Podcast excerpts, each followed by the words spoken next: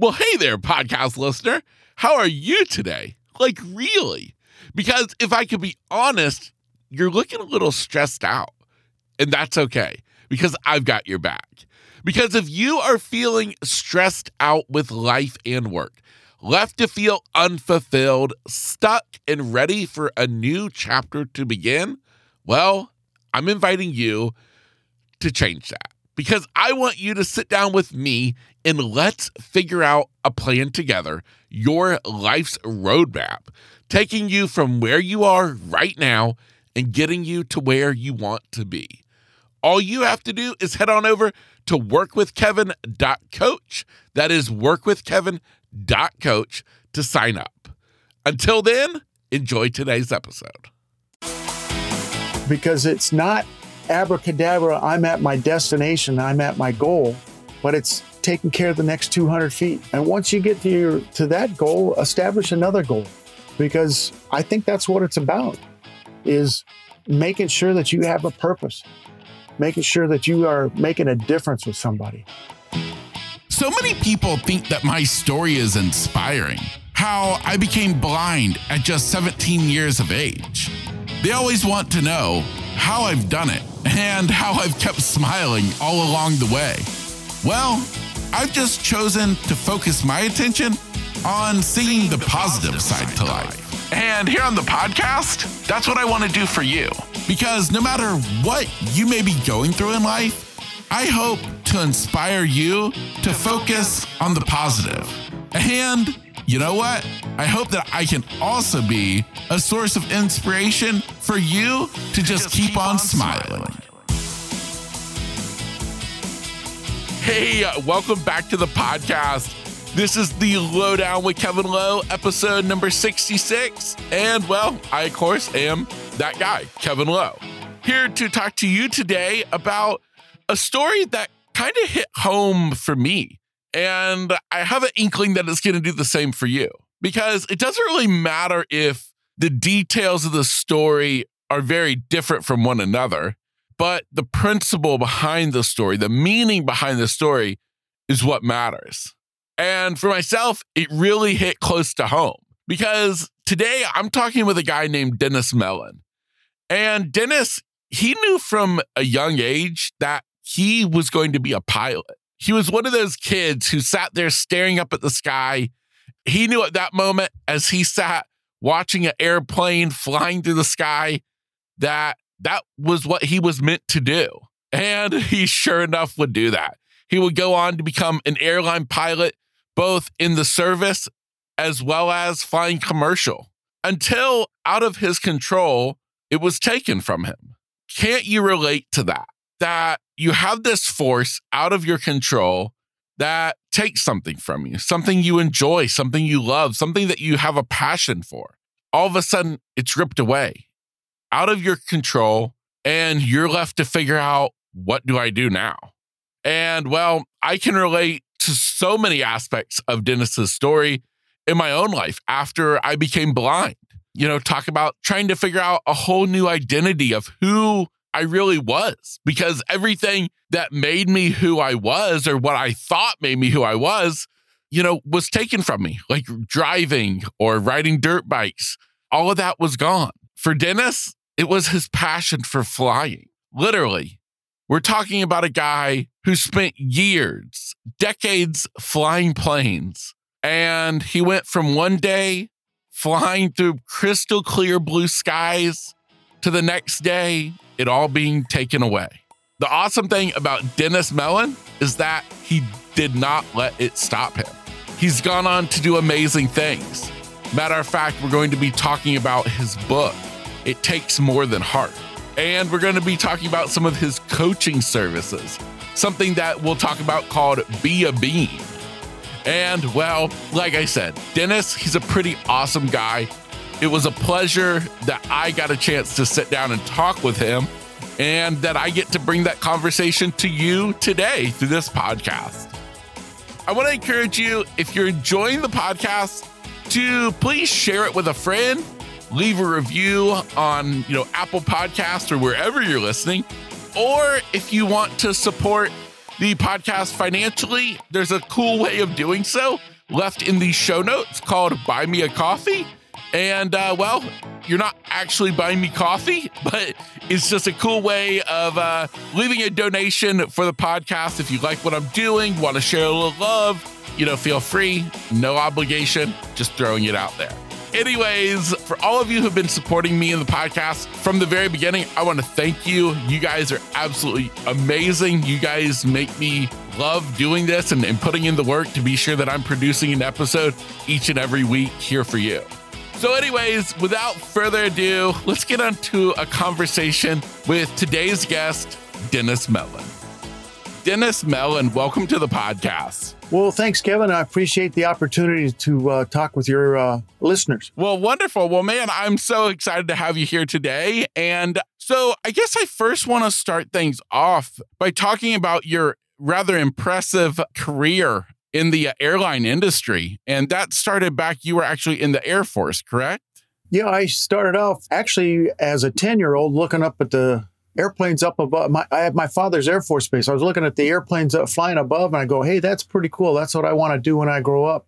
Of course, my wife says I haven't reached that point yet, but uh, but uh, I had a signalness of purpose. I wanted to be a, a, pilot, so I went to the Air Force Academy and went to Air Force pilot training. And as it developed, I uh, I, I, moved over into uh, professional airline pilot and stayed in the Air Force Reserves for uh, for 20 years. So, uh, and then worked with the uh, airline for another uh, 28 years before I was forced to retire. Wow. Wow. So now when you were in the Air Force, were you actually a pilot flying?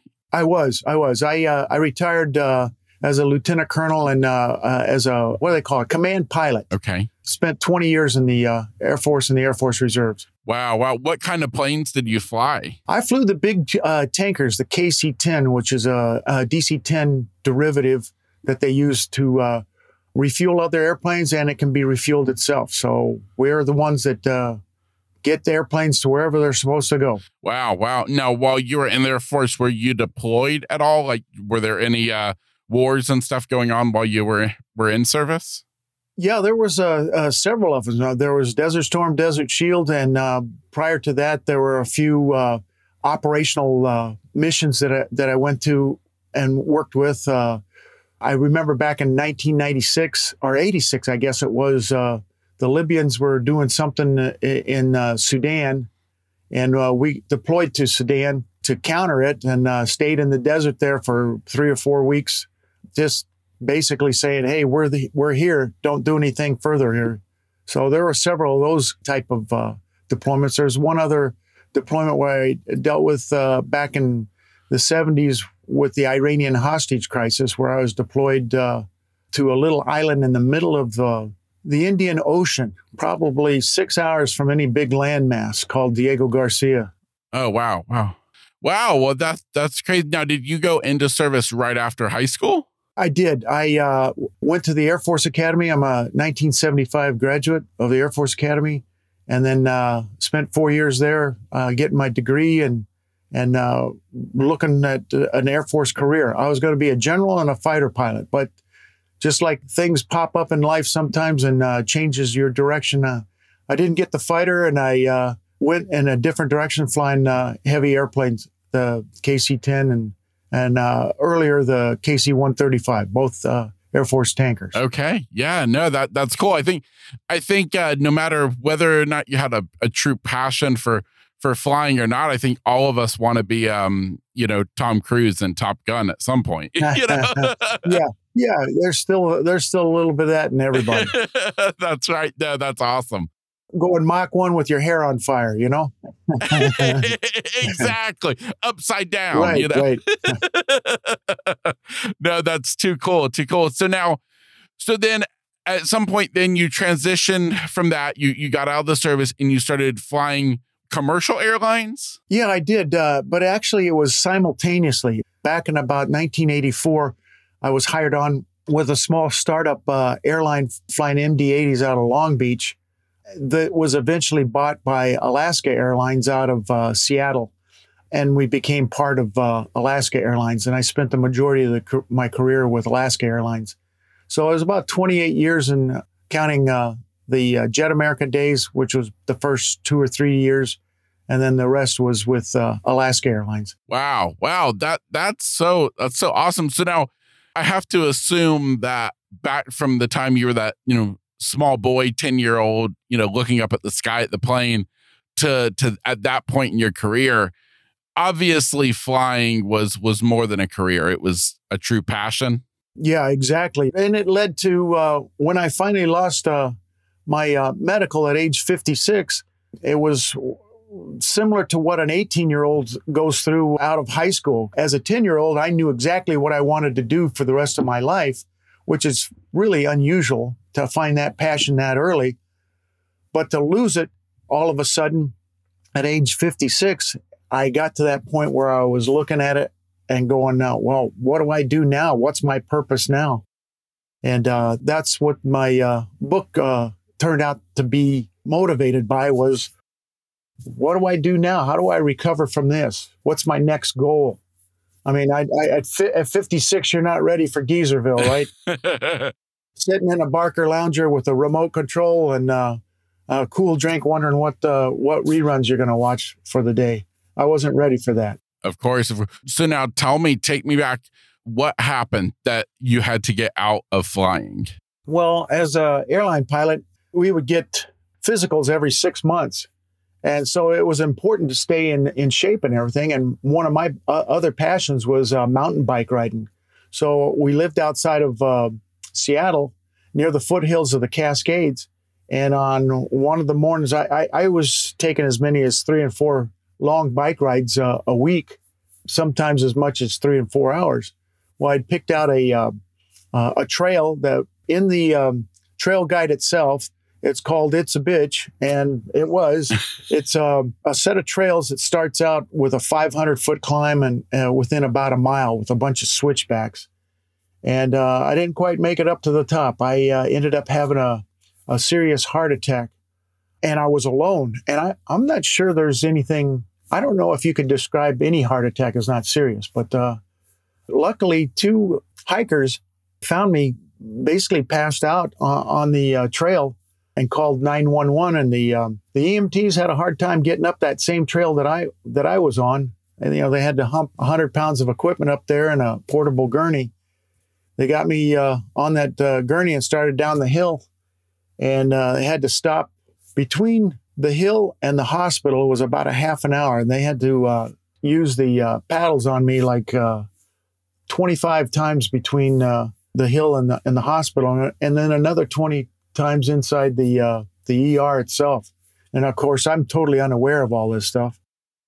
And lucky for, for me, I was able to recover from this with no adverse effects. Although, again, my friends might say that my mental capacity is, has been uh, challenged, but that might have been since birth. Who knows? Yeah. I was just saying that, that that's something that only true friends would tell you, you know? Exactly. Well, they keep me straight. They keep me straight. so now at that point, because of having a heart attack, that that then automatically ends your your career flying? Well, not necessarily. There are a lot of pilots that have recovered from heart attacks and been able to uh, get their medicals back. But unfortunately, uh, my heart had been uh, damaged to such an extent that uh, I wasn't able to to uh, retain my uh, medical. So from one day of, of, flying to the next day, you never get to fly again as a captain. It was a pretty tough pill to swallow. Yeah, no, no doubt. No, just just my own curiosity. Do you remember the last flight that you did? A- absolutely do. Yeah. In fact, it's it's ironic. It was on a perfectly blue sky, what I call bluebird day, flying from Seattle down to San Diego and back. And uh, I remember being real busy, of course, from takeoff through uh, climb out. And up at cruise altitude, I'm looking down at uh, Eugene, Oregon, uh, you know, kind of just letting my mind wander a little bit. And I'm looking down going, hey, I wonder what those people are doing down there. and of course, I had to smile because I said, they're probably looking up at me going, hey, look at those guys up there. I wonder what they're doing. And, I, you know, it was the sheer joy of, I've been doing this for over 30 plus years, really enjoying it, still hard work, but I was making it look easy. And, and then the very next day, I have a heart attack and I can never fly again. So it was abrupt end to a uh, what I consider a really f- enjoyable, challenging career, and I still miss it. So yeah, no, no, no, no, no doubt. I mean that it's tough to you know to have something that not only you enjoy your career, but it kind of becomes your identity in a way. Oh, as, exactly. As a pilot. Yeah. Yeah. Yeah, and then and then to have something that is out of your control take it away from you, it's frustrating.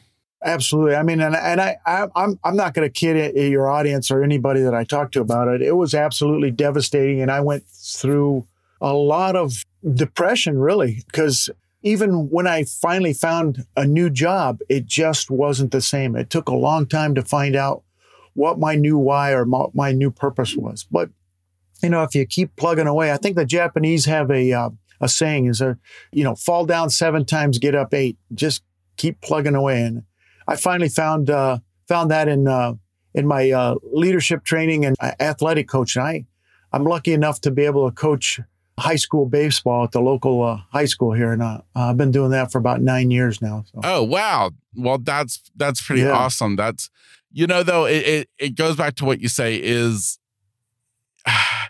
You know, we we we just we never understand why things happen in in life many times, but but then you know we get to understand in I don't even know what I'm trying to say. Is is just you know I, I look at your story and and I can equate it to to my own story, which is very very different. Yet, you know, and I and I'm sure people listening can equate it to their own life, even though maybe they've not had a heart attack or something, but something something causes you to change course in life. Right. And it's rediscovering who you are and and and kind of rediscovering new strengths, new things that bring you joy. And, you know, and so I think I think that's awesome that you found that in coaching. Yeah, a- absolutely. Uh, between uh, the business coaching and the, and the athletic coaching, there's a, a lot of really good things that go on there. And it, and it goes back to another saying that, says if you enjoy your job, yep. if you're challenged by your job, you'll never work a day in your life, you know? And uh, that was the search there. And I, I think you alluded to it a little bit there, and it's in the subtitle to my book.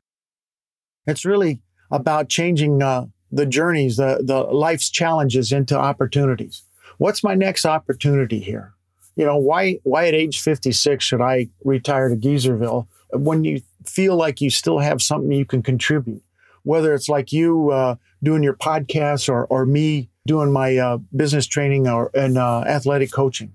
I mean, if you have a passion, you're really not working, you know? Exactly. Yeah, no, definitely. Definitely. So now, so, how long has it been since you had your heart attack? Well, it was 2008, so it's been uh, going okay. on 13 years here. So, yeah, wow, wow, wow. So, I'm curious though. So, at what point in this journey that you're on did you decide to take what you'd been through and turn it into a book? Well, you know, that's an interesting question. My best friend and his wife, Tom and Karma Kemp, had been telling me all along, "Hey, you should you should take your story and and write a book about it." And I go, "I'm not an author. I haven't done this. I I've never done anything like this." And so when the pandemic hit last uh, February, you know, we're all locked down and everything. I said, "Well, maybe it's time to finally sit down and write." And I, so I typed up a Word document and started it. Just started putting thoughts in, and pretty soon I, you know, I said, "Well, I've got something here." Well it looked like it was about 30 or 40 pages, maybe. So, luckily, I'd been keeping a uh, journal. That's a manly way of saying a, a diary, really. But uh, but you can't, you know, guys guys can't say diary; they have to call it journal. No. So I'd ke- I'd kept a journal since the event, and off and on put anecdotes, uh, things that struck my fancy, just little stories, of things that had happened. So I I said I looked at it and I said, maybe I should look at this. And all of a sudden it was like, oh, that'll fit here and this will fit there and that'll fit there. And all of a sudden I've got, you know, a pretty, pretty long book. I think the book's 162 pages or something like that. Uh, and it's basically a memoir of my journey from that first challenge in, back in 2008 until um, I wrote the book. All the things that had gone on, all my thoughts, the different jobs that I'd had in the interim. And I, you know, I had no idea that it was going to connect with people, but, and I, I, you know, I had no intention of, of, uh, oh, I want it to be a New York Times bestseller or something like that. I always figured, well, if, if people like it, it'll get there eventually. But then I started noticing that people are get, coming to me and saying, Hey, reading your book made a difference. And to me, whether I never make another penny off of it, somebody come up and say, Hey, I made a difference. I don't know. It just strikes a chord with me, you know, that, that I've done something to help them. Wow. So first off, I have to applaud you for, for finally doing what everybody told you to do and finally writing a book because I can relate completely to my own life and my own story. And I cannot tell you how many people have told me, Kevin, you've got to turn your story into a book. And I can't tell you, you do. And I can't tell you how many times I have tried it. I've attempted it. I have I have a, a folder on my on my desktop of my computer with all the different Word documents where I start writing. But I tell everybody, I'm like, you don't understand. I'm like, it's easy for me to like tell my story. It's a whole nother thing of trying to now put it into words and create a book and it's just overwhelming. And so I applaud you so much. well, well, thank you. I, you know, uh, I wouldn't give up on it, Kevin, because you do have a story to tell and there it could make a difference with somebody. Yep. You know? Exactly. Exactly. And and I think that should be the motivation for something like uh, you and I have experienced uh, is go and make a difference. You know, yep. It, it, it, will make a difference to somebody, and it's such a gratifying feeling. Yeah, yeah, no, definitely, definitely. So now, tell me, so what exactly is the whole title of your book for those interested? it's actually called "Takes More Than Heart: Changing the Journey's Challenges into Opportunities." Love it, absolutely love it. So now when you wrote this book and after you finished it, do you feel as though it was written for any particular person at like a certain stage of their life or? Well, obviously, anybody that suffered a traumatic uh, health event in their life and how that's changed. But I also look at it as addressing athletes that have season ending or possibly career ending injuries, or even um, somebody that's gone through a business failure you know, it's a Yogi Berra thing. You know, it ain't over until it's over. You know. Yep. I think that's who said that, but uh, it may be. It may be. Uh, I've forgotten what the what the uh, coach's name was that that was coaching, but uh, yeah, it's it, it really ain't over until it's over. So go out and and enjoy the challenge. You know, if you're going to be successful, you never reach success. You know, you're successful because you're in the process.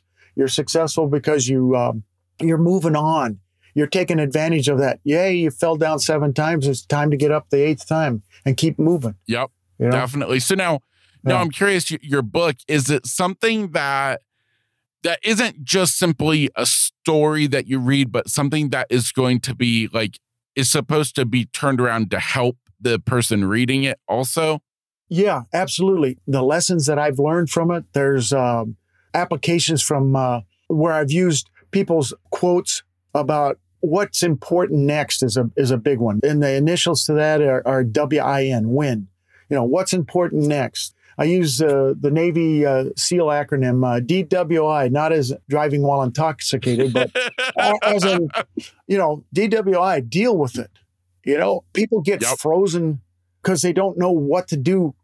Well, j- just do something. Keep moving forward because if you stop, now you're contemplating the uh, complete retirement. You're contemplating uh, Geezerville, like we were talking about earlier, you know. And you need to sit down and think about what's my goal here? What, you know, five years from now, where do I want to be?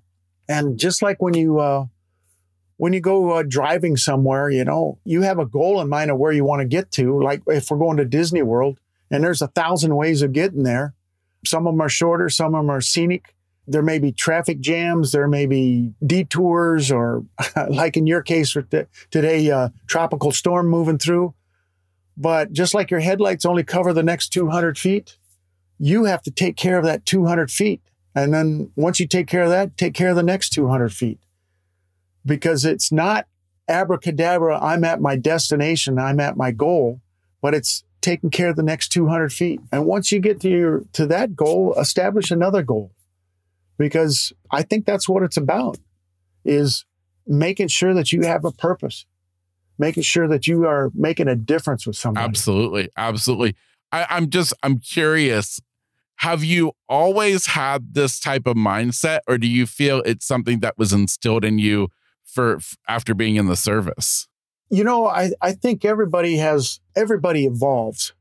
You know, some people evolve and and go in a wrong direction and maybe they go into become criminals or or self-absorbed uh, people but everybody has something that evolves in them and and I I think well definitely the heart attack was an epiphany for me you know I think uh, before that I was a different person now I now I wasn't a bad person by any means but this epiphany and and we can allude to religion all we want. God had an effect on me. This may change the way I looked at things and, change it for the better. And I think it's all part of the learning process. I don't think, uh, I, I, think that's why people go to the mountaintops to see, to talk to the uh, yogi or, or the Dalai Lama or whatever, you know, to, to find their new purpose. You know, they have these epiphanies, these, these events that happen to them. I think each one of them teaches you something. Yeah, no, absolutely. Absolutely. And I think, you know, it, it's events in our life, especially traumatic events like you, you know, went through. It does, it, it teaches us something. And, and as I always like to say, is situations are only bad if you can't figure out some way to use it for good.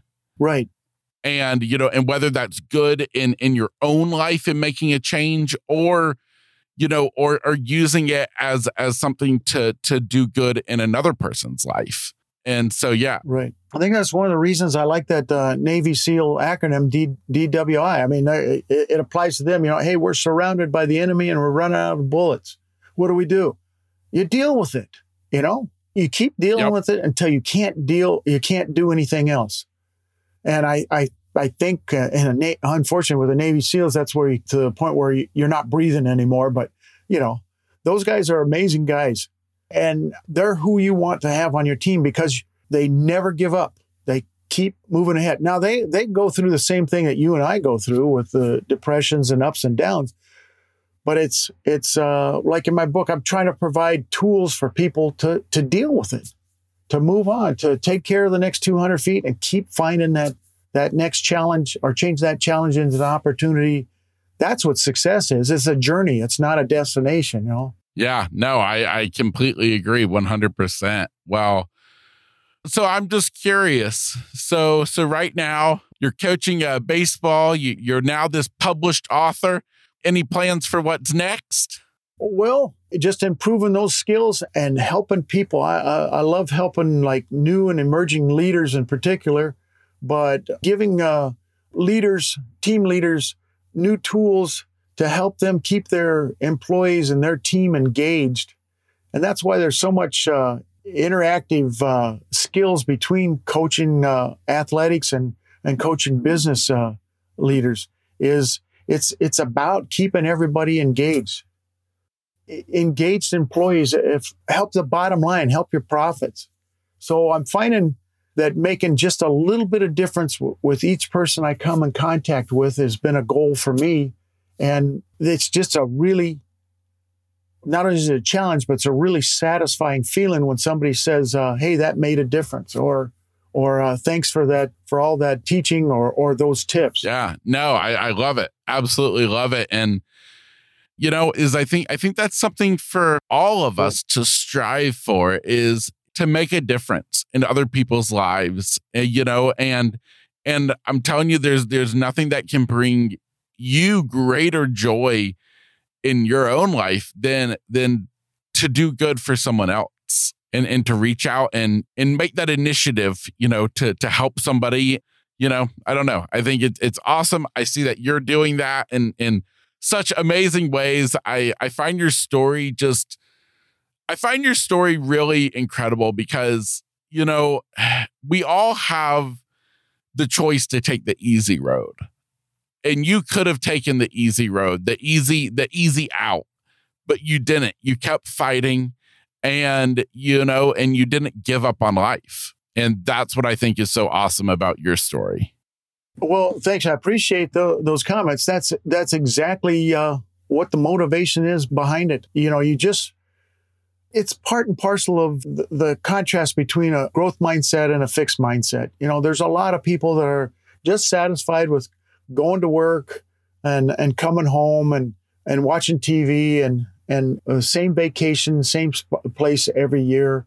There is a great story about a uh, architect, an English architect from the 1600s.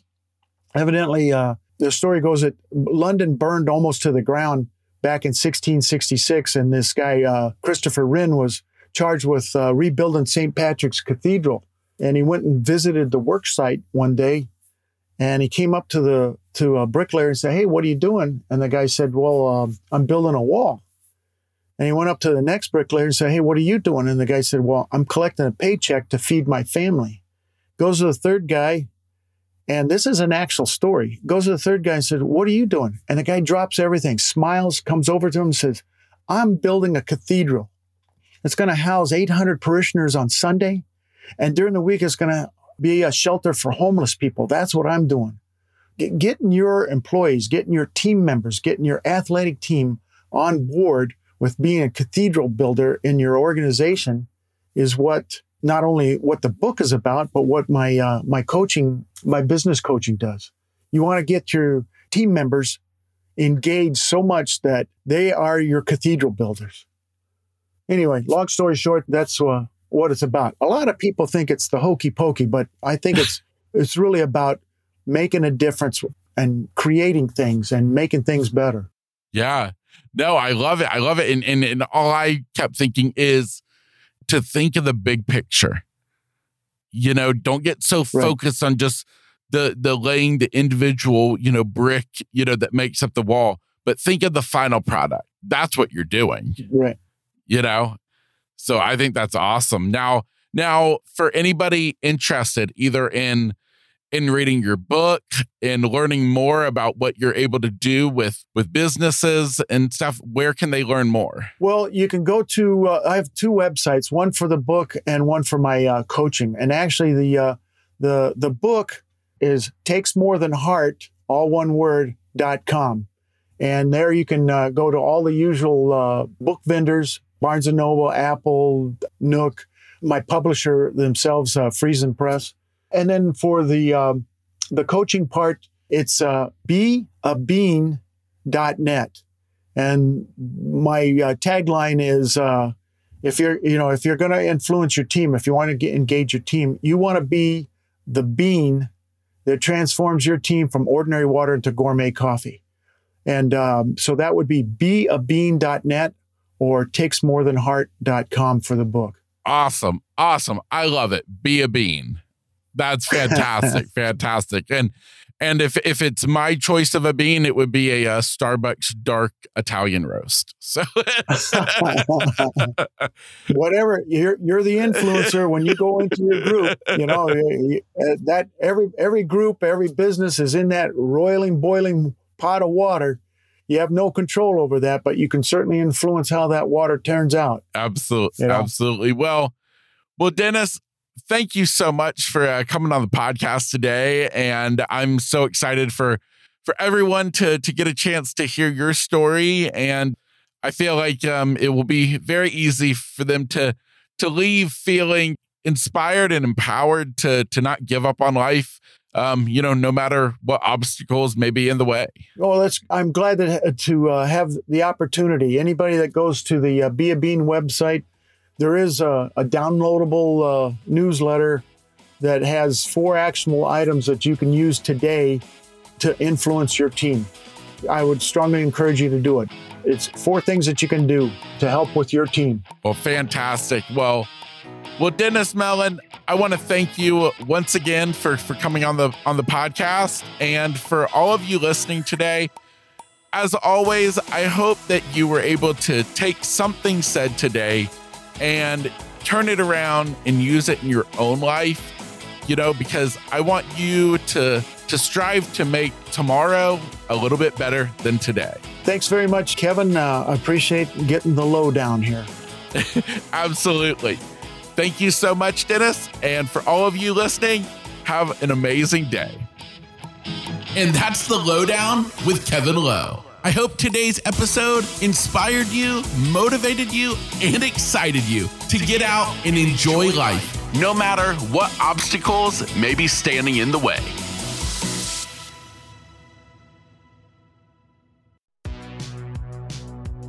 Welcome to the All 80s Movies Podcast. I'm Bill. And I'm Jason. And this is the podcast where we talk about the blockbusters, the flops, and everything in between from one of the freshest decades for movies, the 1980s. So whether you're a brain, a jock, a valley girl, or a Jedi, we've got some 80s classics for you. Do these movies stand the test of time? Are we discovering something new? Is there an 80s movie we're finally watching for the first time? Join us each week as we dive into the cinematic nostalgia that inspired and influenced a generation. From the hits to the cult classics, we'll discuss our earliest memories, favorite scenes, fun facts, and our not so favorite movie moments, too. It's the All 80s Movies Podcast, now available on all major streaming platforms. Please subscribe and happy listening.